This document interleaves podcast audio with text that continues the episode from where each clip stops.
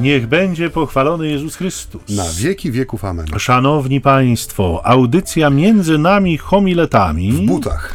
W butach i w gumakach chyba, bo to podobno wrzesień ostrodze, będzie. powinno mówić. Tak, wrzesień będzie e, deszczem stał niby. Tak E, straszą, tak. Nie wiemy tego jeszcze, bo my jesteśmy trochę przed My wrześniem, jeszcze ale jesteśmy w lipcu, który też nie do końca jest taki letni, ale zdradzaj takie sekrety, że my w lipcu. W styczniu nagrywamy już. którego roku. Drodzy Państwo, jest Michał Nowak, Franciszkanin. Już jest Maciej Baron Werbista. No i wy, bo bez was tej audycji by po Nie prostu było. Nie by nie było, było. nie Także było. ta, nic by nie było. Mówił jeden, zwiastował, że nic nie będzie. I nie byłoby. Cieszymy się, że jesteście, cieszymy się, że nas słuchacie. Chcemy jak zawsze mówić z wami, do was o Ewangelii. Dzisiaj te Ewangelie przeczytam. y, Jest to wersja Mateuszowa, 18 rozdział, werset od 15 do 20. Jezus powiedział do swoich uczniów: Gdy brat twój zgrzeszy przeciw tobie, idź i upomnij go w cztery oczy. Jeśli cię usłucha, pozyskasz swego brata. Jeśli zaś nie usłucha, weź z sobą jeszcze jednego albo dwóch, żeby na słowie dwóch albo trzech świadków oparła się cała sprawa. Jeśli i tych nie usłucha, donieś Kościołowi. A jeśli nawet Kościoła nie usłucha, niech ci będzie jak poganin i celnik. Zaprawdę powiadam wam, wszystko cokolwiek zwiążecie na ziemi będzie związane w niebie, a co rozwiążecie na ziemi będzie rozwiązane w niebie. Dalej, zaprawdę powiadam wam, jeśli dwóch z was na ziemi zgodnie o coś prosić będzie, to wszystko otrzymają od mojego Ojca, który jest w niebie. Bo gdzie są dwaj albo trzej zebrani w imię moje, tam jestem Pozwolę sobie od takiej refleksji duszpasterskiej odrobinkę może na czasie. E, I ona nie będzie dotyczyła ani pierwszego zdania, ani ostatniego zdania, ale środkowego fragmentu tejże Ewangelii, e, gdzie Jezus zwracając się do swoich uczniów mówi wszystko cokolwiek zwiążecie na ziemi będzie związane w niebie, a co rozwiążecie na ziemi będzie rozwiązane w niebie. Oczywiście zwykliśmy kojarzyć te słowa z instytucją małżeństwa najczęściej, bo to ta instytucja i sakrament y, małżeństwa, który jej powiedzmy towarzyszy, najczęściej kojarzymy ze związywaniem nie, i rozwiązywaniem, chociażby ze względu na ten piękny gest, który liturgia sakramentu małżeństwa zawiera, czyli to przewiązanie prawych połączonych dłoni narzeczonych stułą, na znak tego węzła małżeńskiego, który powstaje mocą ich wzajemnej woli zawarcia tegoż związku małżeńskiego. Ale mm, słowa Jezusa odnoszą się no, oczywiście nie tylko do rzeczywistości małżeństwa, ale mm, do wszystkich tych momentów, w których Kościół y, dzięki posłudze biskupów, czy to prezbiterów, czy diakonów, dokonuje jakiejś trwałej zmiany rzeczywistości. To znaczy, no, sakrament małżeństwa y, nam się kojarzy oczywiście bardzo pozytywnie i, i słusznie, jako ta chwila, w której dwoje ludzi młodych, zakochanych w sobie, patrzących sobie głęboko w oczy, rozpoczyna wspólną drogę, ale często y, mówiliśmy o tym nieraz, zwłaszcza patrząc na ten odsetek rozwodów, separacji, czy w ogóle rozejść się ludzi dzisiaj, mm, ta trwałość, o której mówi nam Ewangelia, czyli cokolwiek zwiążecie na ziemi, e, będzie też związane w niebie, czyli jak gdyby wymiar tej trwałości przekracza nasze doczesne ramy kalendarza Dnia Świątecznego, czy 25. rocznicy Sakramentu Małżeństwa i jest to rzecz niezwykle doniosła, w sensie te rzeczy, te, te zmiany, które dzięki Bożej mocy, która jest żywa w sakramentach, zachodzą w rzeczywistości naszego życia, one są trwałe, nie? one nie są tymczasowe. Miałem ostatnio właśnie taką dyskusję No, można powiedzieć, że w, w ramach kancelarii parafialnej spotkałem się właśnie z takim zarzutem, prawda, że my tymi sakramentami, czy konkretnie chodziło o przygotowanie do chrztu, spotkanie rodziców i chrzestnych przed sakramentem samym, taka, taka, katecheza przedchrzcielna, czy chrzcielna, że tymi sakramentami to chcemy ludziom taką uzdę założyć, że państwo owszem przyszli i stawili się na, tam na, na godzinę, którą sobie wyznaczyliśmy, ale był taki opór i bunt, w sensie, kiedy powiedziałem, że no, nominalnie powinny być dwie godziny tej nauki, jest jedna, z racji tego, że w czasach COVID-u żeśmy byli tak zredukowani mocno i tak zostało ludziom, to jest jedno spotkanie, więc już nie chcę tego zmieniać, więc będzie intensywnie, ale w godzinkę się zmieścimy. No i właśnie jedna z uczestniczek powiedziała, że fajnie, że w ogóle mi się chciało przyjść, że doceniają to, że ja tu jestem, ale generalnie to nie uważają, że te wszystkie sakramenty, te wszystkie właśnie spotkania, katechezy, to jest takie zakładanie ludziom uzdy, że my chcemy ludzi zniewolić, że chcemy im odebrać wolność, że to tak, więc to jest naszym marzeniem, żeby mieć hordy zniewolonych pewnych zauzdowanych osobników przy sobie. I kiedy czytałem sobie tę Ewangelię pod kątem naszej, e, naszej dzisiejszej e, rozmowy i naszego spotkania ze słuchaczami, to właśnie chciałem sobie postawić takie pytanie, na ile e, rzeczywiście, bo to jest, znów powiem tak troszeczkę diabelskie, w tym sensie, że jeśli sakramenty czymś są, to są wprowadzeniem człowieka w przestrzeń niesamowitej wolności, nie? że mówienie o tym, że sakrament w jakimkolwiek stopniu zniewala, no jest diaboliczne, bo mówiliśmy tutaj z Michał kiedyś tak ładnie w jednej z audycji uargumentował, kiedy pokazywał na czym polega to powiedzonko, że szatan jest małpą Pana Boga, nie?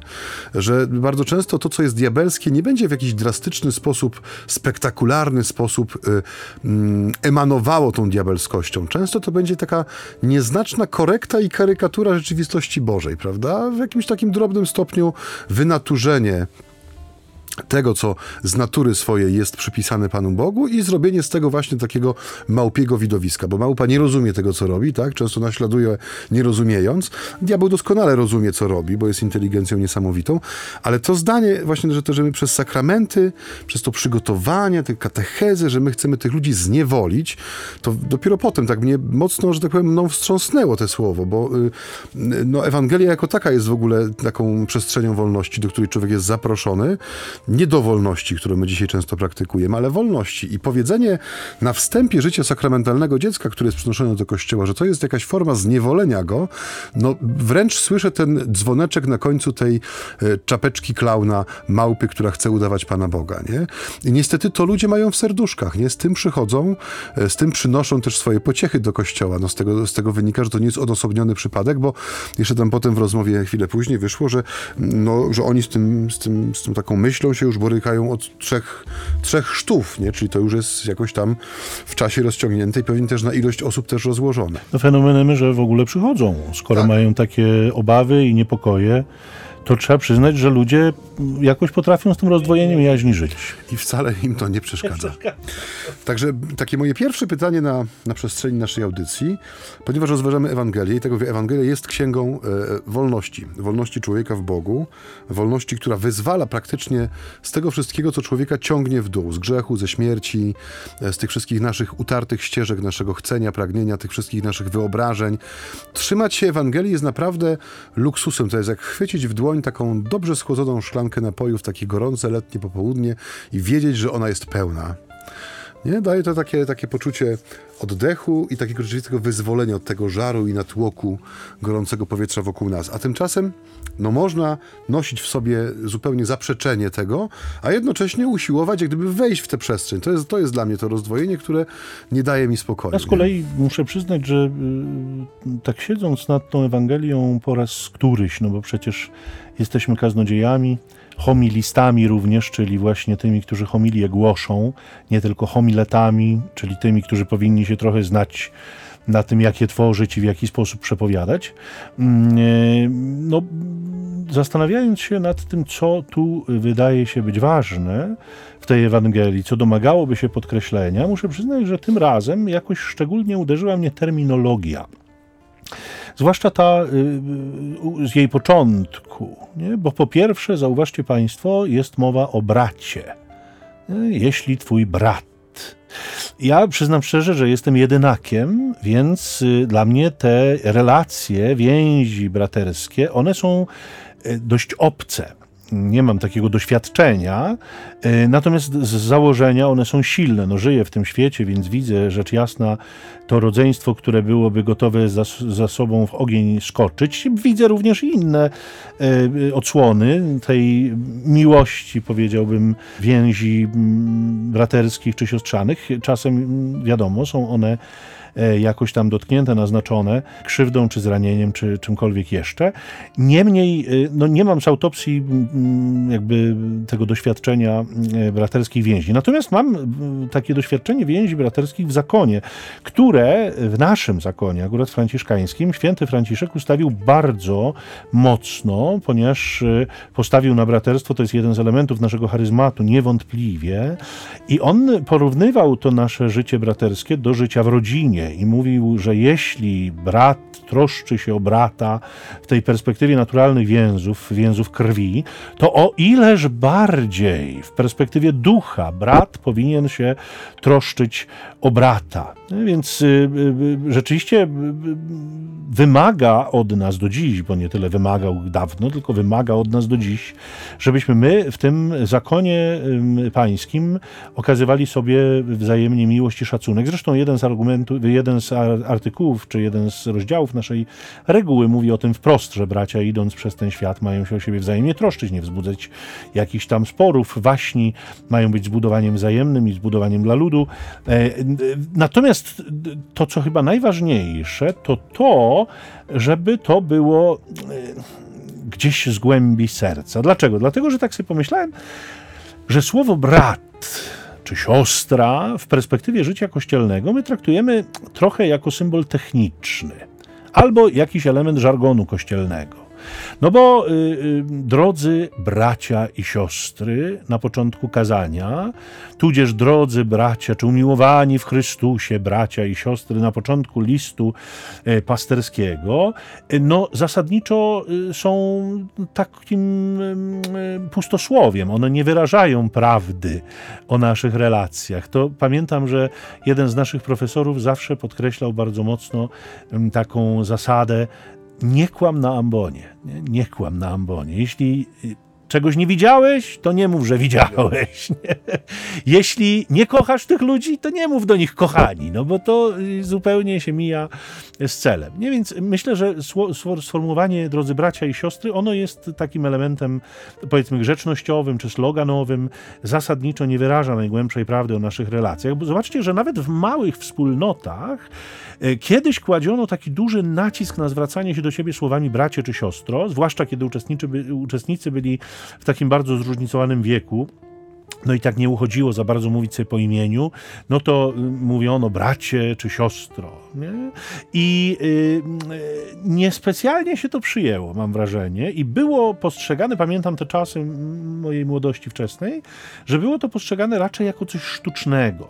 Dlaczego? Dlatego, że więzi braterstwa, one nie są chyba sprawą zewnętrzną, one naprawdę muszą być sprawą wnętrza. Nie? I te duchowe więzi braterstwa, one muszą być oparte na rzeczywistej woli e, uczestników tej relacji. Nie my naprawdę musimy chcieć być braćmi, żeby się nimi stać w tej perspektywie. E, braterstwo to nie jest coś, co można mm, zadekretować. My dzisiaj często żyjemy w takiej rzeczywistości bardzo e, formalnie nieformalnej. Nie to, co Michał powiedział, e, mnie na przykład, ja to też jest taki chyba też wymiar starzenia się, nie? Ale mhm. kiedyś mi to nie ruszało, ale na przykład dzisiaj mnie rusza, że wchodzę na przykład do sklepu, czy do jakiejś instytucji i ktoś do mnie, jak to się mówi potocznie, wali na ty. Tak. Nie? O, fajnie, że przyszedłeś, dobrze, że jesteś, czym ci mogę pomóc, jak masz na imię, ja jestem ta, Tadek, nie? Czy ja jestem Marek, nie? No ja mam problem, mam 40 parę lat, mówię, nie czuję się jakoś specjalnie stary. U nas na Śląsku do osób, tak powiedzmy, już takich zaangażowanych wiekiem w historię świata, mówiło się przez wy, nie? Do babci mówiło się, godało się, nie? Babciu, a co sądzicie o tym? Babciu, a widzieliście to, nie? I to był wyraz takiego szacunku. A dzisiaj mam wrażenie, że zostało to podzielone przez trzy i wszystko zostało sprowadzone do pojedynczej formy, tak? Jesteś, siądź, poczekaj chwilę, zaraz coś się tobą zajmie. Mnie to rusza, bo nie mam z tym człowiekiem relacji takich, żebyśmy sobie tykali, prawda? To jest raz. A dwa, że zauważ, że bardzo często z osobą, którą jesteś na ty, ciężej jest egzekwować jakiejś rzeczy, prawda? Ktoś przyjdzie, no to siądź chwileczkę sobie, poczekaj, zaraz to się tobą zajmie. I 40 45 minut później i dwie lurowate kawy tak. głębiej, dalej siedzisz na tym krzesełku w poczekalni, bo zaraz jakiś Marek, Tadek czy Zosia przyjdą się tobą zająć, jakbyś był problemem. Nie petentem, nie klientem, tylko problemem. E, I e, te, ta, ta powierzchowność relacji, zauważ, że ona mm, no, musi znaleźć jakąś formę wyrazu. I wydaje mi się, że to jest właśnie to, że my z nikim nie mamy bliskiej relacji, więc wszystkim jesteśmy po imieniu, nie?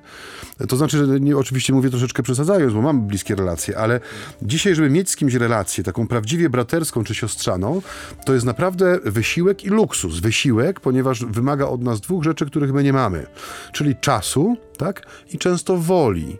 Bo y, o ile czas jesteśmy w stanie znaleźć, ale konsekwentnie budować z kimś relacje, czyli też, no oczywiście spędzać wspólnie czas, rozmawiać, dzielić swoje troski, radości, smutki, nadzieje, to y, też sprawia, że ten drugi człowiek staje się no, trwałym elementem mojego wewnętrznego krajobrazu, tak? Ja będę przeżywał jego radości i smutki, ja będę się niepokoił jego niepokojami, ja będę się budował jego nadzieją, tak? Więc on będzie w jakiś sposób, no, wymagał ode mnie podzielności uwagi i serca, no i czasu, tak? I nakładu. I dzisiaj bardzo często jest tak, że my nie chcemy tego, nie?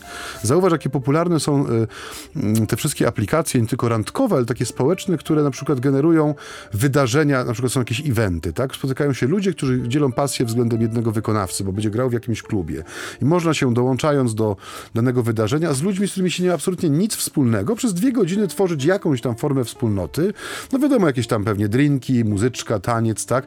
Jest poczucie wspólnoty bez żadnych zobowiązań, bo my za dwie godziny się rozejdziemy, każdy wsiądzie do swojego Ubera, czy samochodu, czy tramwaju, e, jeśli go oczywiście stać na Ubera, bo ostatnio po, po meczu w Warszawie ktoś wysłał mi zrzut ekranu cennika, że przejechanie spod stadionu tego narodowego do jednej z dzielnic warszawskich kosztowało 1760 zł. Ale zakładając, że stać nas z tego Ubera, rozjeżdżamy się i nie ma żadnych zobowiązań, żadnych konsekwencji tego spotkania nie ma. My możemy spędzić ten czas, mając poczucie bycia częścią czegoś większego od nas, nie zamieniając z kimkolwiek słowa, tak? Bo mamy ku temu Mamy ku temu sposobność. Jest okazja, jest event, jest wydarzenie. Więc ta powierzchowność relacji, to, że dzisiaj relacje stają się dobrem luksusowym i bardzo wymagającym, sprawia, że te, te, te powierzchowne rzeczy, one szukają jakiejś formy ekspresji i znajdują. Nie? Dlatego to pierwsze zdanie z dzisiejszej Ewangelii, kiedy brat twój zgrzeszy przeciw tobie, zauważ, ono, jaką ono wprowadza głębię albo przypomina o głębi tego, co może być między człowiekiem a człowiekiem, nie?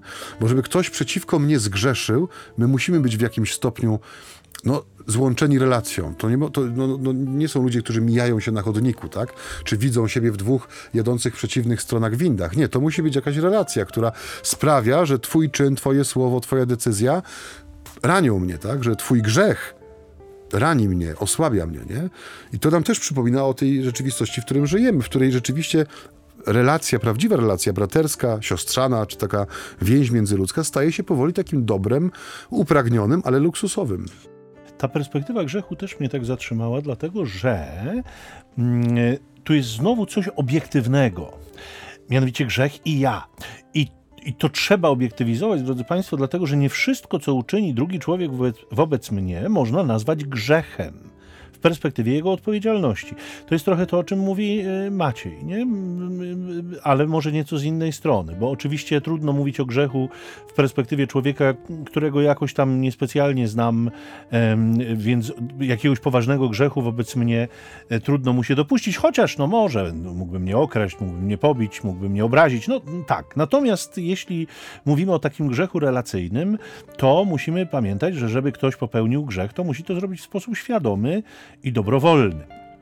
E, więc tu jakby ta to obiekty, obiektywizowanie jest takie ważne, ponieważ ja muszę wiedzieć, czy ja nie przypisuję temu drugiemu człowiekowi złej woli, podczas gdy tak naprawdę chodzi o coś we mnie, o jakieś moje rany, moje słabości, które zostały przez niego bezwiednie dotknięte. Innymi słowy, trzeba się dobrze zastanowić i być bardzo uczciwym, zanim podejmie się jakąkolwiek reakcję. I wiecie Państwo, myślę sobie o tym szczególnie dzisiaj, y, aktualnie, kiedy mamy media nie? które y, są bardzo popędliwe, szybkie, działają szybko, bo no, trzeba być pierwszym, trzeba newsa sprzedać pierwszego, wobec czego niejednokrotnie wpuszcza się w eter wiadomości, które albo nie są sprawdzone, albo nie są potwierdzone, albo są tylko przypuszczeniem. Przedstawia się je w taki sposób y, no, domniemanej prawdy albo niemalże prawdy y, i bardzo łatwo dzisiaj człowieka zniszczyć. W mgnieniu oka da się to zrobić, bo takie wiadomości wiadomości, zwłaszcza te złe, zwłaszcza dotyczące kogoś znanego, ważnego, lubianego może, one się rozchodzą jak iskry po ściernisku i nawet jeżeli później przyjdzie refleksja, nawet jeżeli okaże się, że to nie była prawda, no to jeśli już zabiliśmy kogoś medialnie, to nie zdołamy go wskrzesić, nie ma się co łudzić. Więc ta refleksja przed jakąkolwiek reakcją wydaje się być absolutnie konieczna, żeby się zastanowić, co tak naprawdę się wydarzyło, co tak naprawdę się stało y, żeby wziąć pod uwagę tego, który zgrzeszył, to, co zrobił i mnie samego. Dobrze przyjrzeć się tym trzem rzeczywistościom i z nich dopiero można wysnuć jakieś wnioski.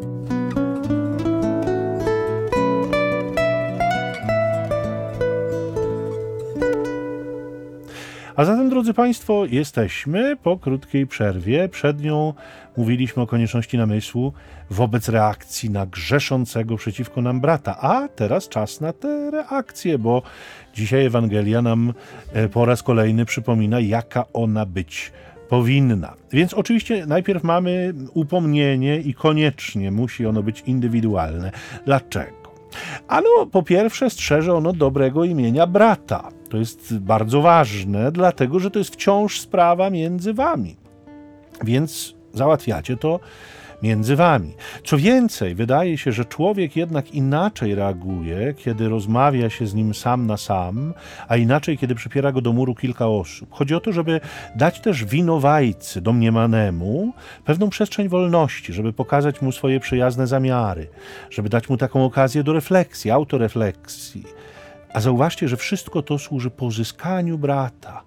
Nie tylko dla siebie, ale dla Boga i dla wspólnoty również. I tu wraca nam ta kategoria odpowiedzialności.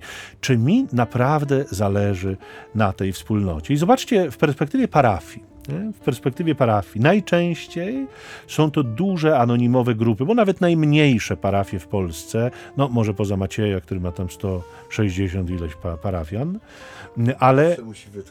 Nie, no bo jest to pewien ewenement na, na skalę krajową, niewątpliwie. Takich parafii nie ma zbyt wiele. E, ale nawet te najmniejsze, no mają zwykle około tysiąca osób, no to to jest jednak duża, anonimowa, powiedzmy, anonimowa, no w tym sensie, że no, znająca się pewnie z widzenia, bo z tych tysiąca to tam pewnie różny procent do kościoła przychodzi w zależności od miejsca w kraju. Niemniej y, najczęściej parafia kojarzona z wielką anonimową grupą i w sytuacjach kryzysowych, kiedy one się pojawiają w takiej dużej grupie, no dużo jest emocji, ale chyba mniej obiektywnej odpowiedzialności za siebie nawzajem. To znaczy motyw pozyskania brata, odzyskania brata, mam wrażenie, że nie jest naczelny. Jeśli ktoś zaczyna broić w tej parafii, mm, no to owszem, czasem się jakoś tam reaguje, czasem się jakąś reakcję podejmuje, ale mam wrażenie, że z zupełnie innych motywów niż uratowanie człowieka, niż odzyskanie go dla wspólnoty. Może częściej pojawia się motyw świętego spokoju, może też czasem jest motyw pozbycia się nielubianej jednostki, no bo to są często jacyś troublemakerzy, którzy powiedzmy kłopoty sprawiają już jakiś czas i zawsze są w poprzek i, i najlepiej, żeby sobie poszli. Często towarzyszy nam w takich sytuacjach obojętność, a co mnie to obchodzi. Natomiast jeśli to dotyczy bezpośrednio mnie, to znaczy jeśli rzeczywiście ktoś zawinił wobec mnie i to ja jestem pokrzywdzonym, a inni niekoniecznie, no to bardzo często pojawia się ucieczka, obraza, wycofanie się. Nie, ja po prostu nie chcę mieć z tym człowiekiem nic wspólnego, a że on jest w tej wspólnocie, to ja po prostu znikam z tej wspólnoty, bo, bo nie będę chodził tam, gdzie chodzi ten, który mnie poczucie odpowiedzialności jest też czymś, co mm, jak mnie się wydaje ostatnio, kiedy tak obserwuję też nasze wspólne, mam na myśli nasze wspólnotowe życie, e, nie tylko zakonne, ale w ogóle jeżeli chodzi o wspólnotę Kościoła, to poczucie odpowiedzialności jest też takim wielkim, uśpionym tematem. E, już nie chodzi o te rozmowy, o których tu już kilkakrotnie mm, napominaliśmy, czy napomknęliśmy w czasie naszych rozważań, na przykład babci czy dziadków przejętych faktem, że na przykład wnuczka nie chadza już do kościoła, czy że żyje przed ślubem z, ze swoim partnerem czy wybrankiem, e, ale chodzi o takie codzienne poczucie odpowiedzialności. To w sensie mm, tam ten obraz, który Ojciec Święty Franciszek postawił przed Kościołem jakiś czas temu do dzisiaj, budzący może nie kontrowersje, ale emocje, czyli że Kościół jako szpital polowy, czyli miejsce, w którym dochodzi się do siebie po walce, tak? E, że ten obraz bardzo często właśnie on no jest, czy bywa zredukowany czy to do konfesjonału, czy, czy jakichś wielkich wydarzeń, które, e, które no, naznaczają historię Kościoła i powszechną. Tymczasem czytając papieża, papieża Franciszka, widzimy, że on się odwołuje do tej teologii czułości i wrażliwości na co dzień. To znaczy, że my dla siebie powinniśmy okazywać to poczucie odpowiedzialności nie tylko w napominaniu przy złym, ale także w tych codziennych sytuacjach, w których drugi człowiek y, przy nas upada w sensie czasami ze zmęczenia, nie? Y, czy to psychicznie, czy fizycznie wycieńczony życiem, pracą, nie wiem, piętrzącymi się przeciwnościami że tutaj jak gdyby jest ta granica, którą trzeba przekroczyć, ta granica właśnie tego, że ja się zainteresuję, tak? Ja się poświęcę, ja w jakiś sposób zareaguję, że nie chodzi tylko o to, żeby człowiek budował w sobie taki jednoosobowy trybunał, który będzie chodził i napominał, ale ta czułość i troska, o której tak często mówi Ojciec Święty Franciszek, one mają przełożenie na naszą codzienność, nie tylko na sytuacje obiektywnie złe czy grzeszne, w których faktycznie działanie czy postawa drugiego człowieka wnoszą zagrożenie w życie wspólnoty, bo tak jak już nieraz mówiliśmy, nie ma czegoś takiego jak prywatny grzech, tak, czy prywatne czy prywatne zło, które mnie tam e, trawi, czy które się oddaje, bo y, moja słabość osłabia wspólnotę, tak? Moja, y, moje zanurzenie się w jakimś złym sosie sprawia, że ten, ten zły smak rozchodzi się po wszystkich, którzy mają ze mną kontakt, tak? Bo, bo my jesteśmy wspólnotą, którą łączą nie tylko widzialne więzy, ale także to, co jest taką niewidoczną tkanką Kościoła, tej wspólnoty ciała Chrystusowego, która no, jedni drugich brzemiona nosicie, czy noście, jak tłumaczą niektórzy, nie? Niektórzy tłumaczą jako imperatyw, niektórzy jako stan faktyczny. E, jeżeli mówimy o, o, takim, o takiej formie no, y, noście, tak, to jest zaproszenie do tego, żeby to nie była jednorazowa e, sytuacja, tylko żeby była pewna dyspozycja, postawa. I no, Czymże, jeśli nie brzemieniem, może być takie utrudzenie czy załamanie drugiego człowieka pod naporem sytuacji zewnętrznych, które nie ma wpływu i on potrzebuje naszej troski, naszej wrażliwości. Nie tylko upomnienia, kiedy robi źle, ale także umocnienia, kiedy dotyka go słabość, tak? W sensie nie grzeszna słabość, tylko słabość, no, która wynika z, po prostu z tego, że jesteśmy ludźmi, podlegamy zużyciu. na skutek różnego rodzaju zaangażowań. I w tym kluczu warto zobaczyć jeszcze te dwie pozostałe instancje, właściwie te dwa etapy pozyskiwania brata. Najpierw mamy dwóch, trzech świadków, żeby i oni mogli stwierdzić obiektywnie, że grzech nastąpił, a woli naprawienia szkody i uznania swojego błędu nie ma w oskarżonym. I wreszcie Kościół, czyli pasterze, którym przysługuje władza sądzenia i rozstrzygania sporów. I tu to jest to, o czym mówił też Maciej, nie? że mamy w Kościele różne instancje odwoławcze i świętym prawem oskarżonego jest się do nich wszystkich odwoływać. Nie? To znaczy właśnie po to, żeby mi ktoś pomógł, żeby jeśli ja czuję się przekonany głęboko do swoich racji, czuję się fałszywie pomówiony, oskarżony, no mogę się odwoływać, mogę się bronić, mogę próbować bronić swojego dobrego imienia. Być może któraś z kolejnych instancji uzna moje racje i rzeczywiście albo wróci sprawa do ponownego rozpatrzenia, albo zostanie wydana inna sentencja wyroku.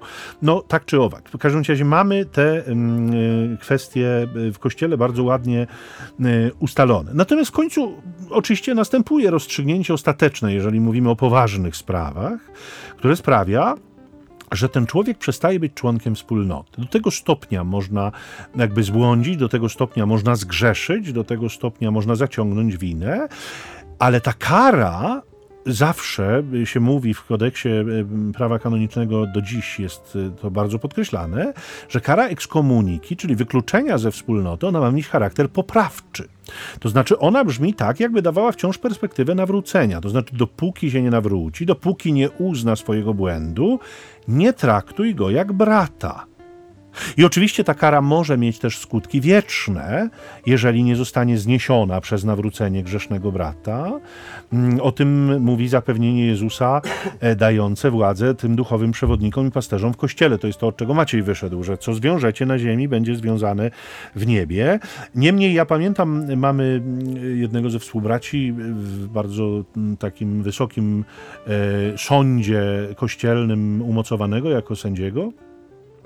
I on wielokrotnie mówił, że kiedy rozstrzygają takie naprawdę przeraźliwe czasem sprawy y, w, perspektywie takiego forum, którym, którym muszą wydać wyrok, czy ktoś jaką karę tam poniesie, no to mówi, czasem sprawy są tak przykre, bolesne, tak, tak oburzające, że to rzeczywiście wzbudza w człowieku tak nieprawdopodobnie silne emocje, że oczywiście natychmiast powstaje taka pokusa, żeby kara była naprawdę solidna. I wtedy mówi zawsze ten kardynał, który nam przewodniczy, temu gronu sędziowskiemu, mówi: Pamiętajcie, że my jesteśmy Trybunałem Miłosierdzia. Nie? My nie jesteśmy Trybunałem, który ma y, wydać jak najsurowszy wyrok, jak najsurowszą karę, ale jesteśmy Trybunałem y, Miłosierdzia. To znaczy, y, innymi słowy, te konsekwencje wieczne dla człowieka, gdy gdyby się nie poprawił, są tak poważne, że nie można rozgrywać w perspektywie sądu swojej małej ludzkiej gry wobec tego, który zawinił.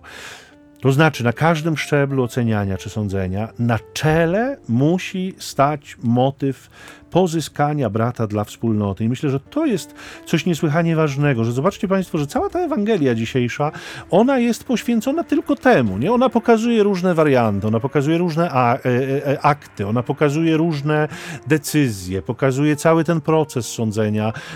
Mogłoby się wydawać, że Jezus tutaj wkłada w rękę, nie wiem, pasterzy Kościoła, czy wspólnoty Kościoła taki bicz, którym, tym, którym ta wspólnota, czy pasterze będą mogli swobodnie wypełnić wypędzać nielubianych, nie, y, czy w jakiś sposób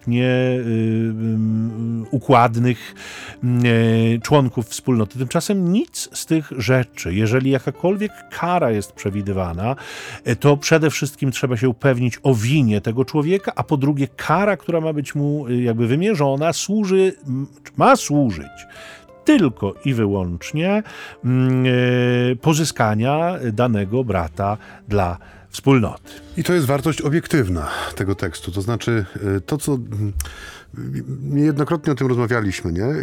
Ja lubię do też do tego wracać czasami w kazaniach u nas w kościele parafialnym. Mianowicie chodzi o to, że mówię często moim parafianom i przyjaciołom, którzy przychodzą do naszego kościoła no, niedzielne, nie tylko msze święte, że ten kościół, który tu budujemy, tego miejsca, które jest tutaj twoje, nikt za ciebie nie wypełni, nie? że twoja nieobecność, czy brak, y, brak, brak, nie wiem, zaangażowania, czy nie wiem, jak się czasami czymś zraża, tak? Te argumenty rozluźnienia, już nie mówię o odejściach czy jakiejś apostazji, ale takiego rozluźnienia kontaktu ze wspólnotą, wydaje mi się, że jest dokładnie, e, e, przyczyną tego jest dokładnie to samo, co trawi współczesny świat, ta powierzchowność relacji, albo inaczej nasze lekce ważące traktowanie tej relacji, którą my powinniśmy mieć względem siebie jako bracia i siostry, nie? To, co Michał na wstępie powiedział, e, kaznodziejski e, zwrot taki otwierający często e, kazania, czy homilie, czy katechezy, tak umiłowani bracia i siostry w Chrystusie Panu, albo moi drodzy, moi kochani, nie? Fantastycznie, jeśli to rzeczywiście wypływa z serca, tak słuchaczy, jak mówiącego, bo jest wyrazem łączącej ich więzi. Co innego, jeśli to jest próba zadekretowania czegoś, czego w tej wspólnocie nie ma. A znakiem tego, czy coś jest, czy nie ma, jest właśnie chociażby ta wzajemna troska o to, czy to moje miejsce, czy twoje miejsce, czy ono jest zajęte w czasie tej Eucharystii Niedzielnej. Nie? Mnie zawsze uderzało to, jak jeszcze były te dobre, fajne czasy studenckie, kiedy jeździłem na te miesięczne wyjazdy do Szkocji. Też maleńka parafia, 220 e, osób było tam przypisanych do niej tam każda nieobecność była takim, no ja wiem, że może troszeczkę takim też y, to zacięciem plotkarskim, w sensie co też mogło się stać, że Jenny czy Emily dzisiaj nie było na Eucharystii, ale ona miała konkretne przełożenie. Ktoś po tej mszy wyszedł i zadzwonił, słuchaj, nie było cię dzisiaj na 18, nie wszystko w porządku, chociaż tyle, nie? Że pokazuje, że, ta, e, że to, że my siedzimy koło siebie w ławkach, czy, czy zajmujemy te same miejsca co tydzień, znaczy coś więcej niż tylko to, że jesteśmy przez w tym samym autobusie, tak, który jedzie od punktu A do punktu B, w tym wypadku do ale że coś nas łączy, nie? I że to, to twoje miejsce fizycznie także, nie? Twoja obecność, ona mnie ma budować, tak? Tak jak twój grzech mnie osłabia, tak twoje życie pobożne, wspólna modlitwa, uczestniczenie w Eucharystii jest najwyższą formą modlitwy, to ma w nas coś budować, tak? Ma nam o czymś przypominać, kim my dla siebie nawzajem jesteśmy, że nie ciężarem, nie zawali drogą, ale ty dla mnie jesteś zbudowaniem w drodze do nieba i ja powinienem być dla ciebie zbudowaniem w drodze do nieba, tak? A nie y, tylko i wyłącznie współtowarzyszem, czy jak to często jest dzisiaj tak traktowane, że no, my nie mamy na tym, miejsc, na tym świecie trwałego miejsca zamieszkania, więc wszyscy traktujemy się jak przechodnie. To jest troszkę wynaturzenie tego, o, o czym mówi nam e, to zdanie, i, ale oddaje ducha tego czasu, w którym żyjemy, niestety. Ale rzeczywiście Jenny pytała Emily tak po śląsku, wszystko w porządku? Jo, jo, wszystko w porządku, jo.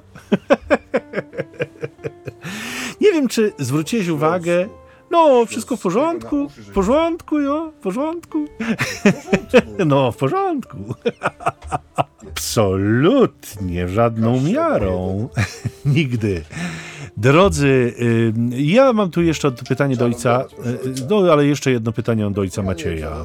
Ale ja bardzo jestem ciekaw, co ojciec sądzi, dlaczego ten wątek modlitewny tu został wprowadzony jeszcze? I dlaczego to akurat w tym momencie pada? Bo ja sobie przyznam szczerze, to tak pytanie retoryczne, nie będę ojca tu deprymował koniecznością odpowiedzi, ale ja sobie tak pomyślałem, to jest też rola wspólnoty wobec wykluczonych braci. Myślę, że to nie bez kozery jest tutaj wspomniane. Ta skuteczność modlitwy wspólnoty to znaczy ona ma znaczenie dla nawrócenia winowajcy. To znaczy o nim nie należy zapominać. I ja sobie tak pomyślałem, że może naprawdę trzeba by w parafiach dzisiaj organizować zastępy ludzi, którzy będą takiego człowieka polecać miłosierdziu Bożemu. Dzisiaj sobie pomyślałem, że to jest szczególnie ważne w perspektywie apostazji, których ludzie dokonują, czyli innymi słowy sami wykluczają się z tej wspólnoty.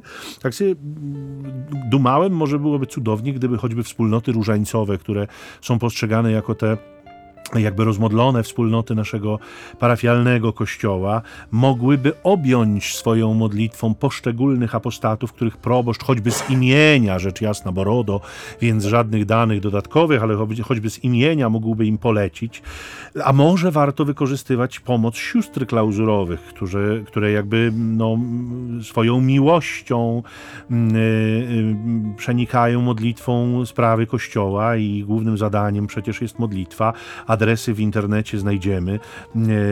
E, zawsze, już zresztą wspominałem wielokrotnie, że kiedy mam poważną sprawę, poważny problem, to wysyłam go do 80 klasztorów klauzurowych, ufając, że modlitwa sióstr w tym też e, pomoże. One są w stanie przemodlić najtrudniejsze sprawy. Zauważcie, że wszystko, nie? włącznie właśnie z tym działaniem duchowym, z tym oddziaływaniem, jak działa modlitwa. No właśnie, mówiliśmy już nieraz o tym, że działa jak krew w organizmie. Roznosi to, co życiodajne, zabiera to, co śmiercionośne. Obmywa człowieka człowieka. Dlatego częstokroć no, y, y, omadlanie sprawy, żeby ona skończyła się sukcesem, czy jakby żeby mogła doprowadzić do szczęsnego końca, trwa długo. No bo to nie jest walenie pałką po głowie, żeby ktoś coś zrozumiał, tylko jest to oddziaływanie takie powolne i szanujące ludzką wolność. Wobec czego być może byłaby to też jakaś myśl, żeby tych, którzy naprawdę są na krawędzi, a zwykle jakby w parafiach, no wiemy, że tacy ludzie są, widzimy, że się wykruszają, widzimy, że mają jakieś problemy, trudności, że, że gdzieś tam ta ich łączność, więź z Kościołem osłabła.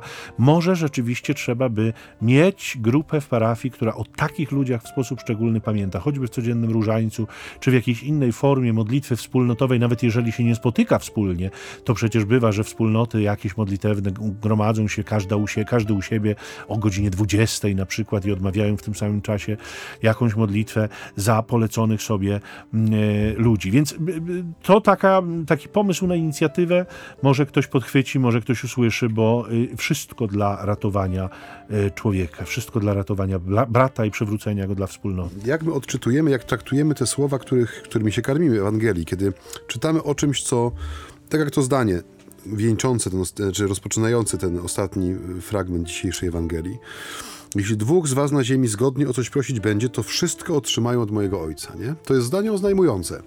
To nie jest przypowieść, która może mieć wielokroć, może być powielokroć interpretowana, odczytywana w różnych odcieniach, czy z różnym nasileniem, tak? To jest zdanie oznajmujące. Jezus mówi, jeżeli będziecie zgodnie o coś prosić, wszystko otrzymacie. Oczywiście pozostaje pytanie, na ile nasza modlitwa przestaje być poletkiem pielęgnacji naszego egoizmu, ja, mnie, moje, dla mnie, przeze mnie, a na ile staje się rzeczywiście wejściem w ten Boży plan zbawienia, który realizuje się na naszych oczach. Ale to jest ważne zdanie, w tym sensie ono powinno w jakiś sposób wyznaczać nam też sposób naszej wspólnotowej modlitwy. Ja ostatnio, już tak na koniec powiem, czytałem fragmencik książki, udało mi się ją wziąć po tygodniu do ręki. E, jest tam taka autentyczna historia miasteczka francuskiego, które bodajże wymawia, wymawia się e, po polsku Lu, czyli Ju, jakoś tak. E, I tam grupa pobożnych matek przez, czy z inicjatywy proboszcza, zaczęła modlić się o to, żeby jedno, tak chodziło o rodziny wielodzietne, prawda, w sensie dwu, trzy, cztero, pięcio, sześcio, sześciodzietne powiedzmy, żeby przynajmniej jedno z tych dzieci wybrało drogę życia, czy to zakonnego, czy kapłańskiego, czy oddało się na służbę Panu Bogu, bo był kryzys powołań w tej diecezji straszny. I e, autor książki bodajże na końcu, bodajże po 30 latach istnienia tej grupy modlitewnej, z tej parafii wyszła niesamowita liczba powołań. 234 osoby oddały się życiu zakonnemu lub kapłańskiemu i drugie tyle kobiet podjęło życie zakonne w instytutach świeckich, znaczy w sensie habitowych, bezhabitowych na terenie nie tylko tej diecezji, ale całej Francji. Więc 30 lat y, grupa matek i ten pobożny proboszcz, który trochę jak Jan Wianej, y, nie był jakimś wielkim tam y, programatorem, nie, nie zrobił z tego jakiejś gigantycznej akcji, po prostu raz w tygodniu gromadzili się przed Najświętszym Sakramentem, żeby odmawiać wspólnie różaniec w tej intencji. Nie? E, I owoce tego konsekwentnego trwania na modlitwie no, przerosły ich najśmielsze oczekiwania, tak? bo y, tam jest w, w, międzyczasie, kiedy tam pierwszy czy drugi chłopak wyraził taką, takie pragnienie, że chciałby być księdzem czy zakonnikiem, no to już była wielka radość, tak? No bo nasza modlitwa Słyszałem. Y, została usunięta w ciągu 30 lat. No, maleńka parafia y, i też nie jakaś wielka diecezja, nie? I nagle, no, można powiedzieć, że boom powołaniowy, nie? W sensie takim, no mówi się na przykład, że o tym ksiądz Bosko mówił, nie? Że on w, w jego rozeznaniu na trzech, yy, na każdych trzech chłopaków przynajmniej jeden nosi w sobie powołanie do życia kapłańskiego czy zakonnego. Nie? To było oczywiście, wiadomo, druga połowa XIX wieku, troszkę inny może był też rozkład sił w kościele, jeżeli chodzi o, o łowienie tych powołań, tak? o wydobywanie tych powołań, no ale to są słowa, które dają też do, mm, do myślenia, jeżeli chodzi właśnie o tą wytrwałość i skuteczność naszej modlitwy, w sensie o to, co Pan Bóg robi z naszą modlitwą, nie? na co ją przekłada, nie? że ta odpowiedź, y, nasza odpowiedź na Jego miłość przekłada się na znowu na Jego odpowiedź względem naszych wołań, która przekracza nasze... Mm, nasze zdolności percepcyjne, nie? Bo myśmy cieszyli się, gdybyśmy mieli dwóch powołanych, tak? Czy dwa powołania z parafii, a tu masz w ciągu e, kilkudziesięciu lat, no, prawdziwą armię osób, które swoje życie dzięki, ja, no, trzeba wierzyć, że dzięki modlitwie matek e, zostało to, zostało to otwarte, jak gdyby, nie? Ten, ten zasobnik Bożej łaskawości. I tak nam się ta audycja aspektem powołaniowym zakończyła. Jest wrzesień, dziesiąty. Być może słuchają nas jeszcze ci, którzy myślą, wahają się, szukają swojej drogi, boją się trochę, mają dużo obaw. E, drodzy, zachęcamy, spróbujcie, bo to, e, ja pamiętam mojego księdza wikariusza, kiedy ja przeżywałem swoje wątpliwości, który mi mówił zawsze, jak się nie jak nie spróbujesz, jak nie, nie, nie zaczniesz, nie, nie rozpoczniesz, to się nigdy nie przekonasz. I taka jest prawda. Możemy wiele gdybać, a trzeba się przekonać. Nikt pierwszego dnia nie składa ślubów wieczystych i nie przyjmuje święceń kapłańskich. Mamy sporo lat na to, żeby się zastanowić, czy to jest nasza droga. Odwagi Wam życzymy, zwłaszcza młodym, może trochę starszym, bo to dzisiaj nie jest wcale domena młodych, że rozpoczynają takie życie. Jest to często już kwestia ludzi trochę dojrzałych E, z pewnym doświadczeniem. Wszystkim Wam życzymy odwagi. A wszystkim pozostałym słuchaczom, którzy już kroczą po drogach swojego powołania, jasno określonego, wybranego, zweryfikowanego, życzymy z całego serca cudownej niedzieli, poniedziałku, wtorku, środy, czwartku, piątku, soboty i wszystkich innych dni. Tak, jeśli jakieś istnieją, kiedy nas słuchacie, bo to dzisiaj wcale nie, nie musi się wiązać z niedzielą. No i błogosławimy Was na koniec, jak zawsze, bo nasza audycja musi się już powoli kończyć, ale żyjemy nadzieją naszego wspólnego spotkania za tydzień. Ojcze, błogosław nam. Na te godziny niedzielne i każdego innego dnia, kiedy nas słuchacie, niech Was błogosławi, zachowa od wszelkiego zła Bóg Wszechmogący i Miłosierny, Ojciec, Syn i Duch Święty. Amen.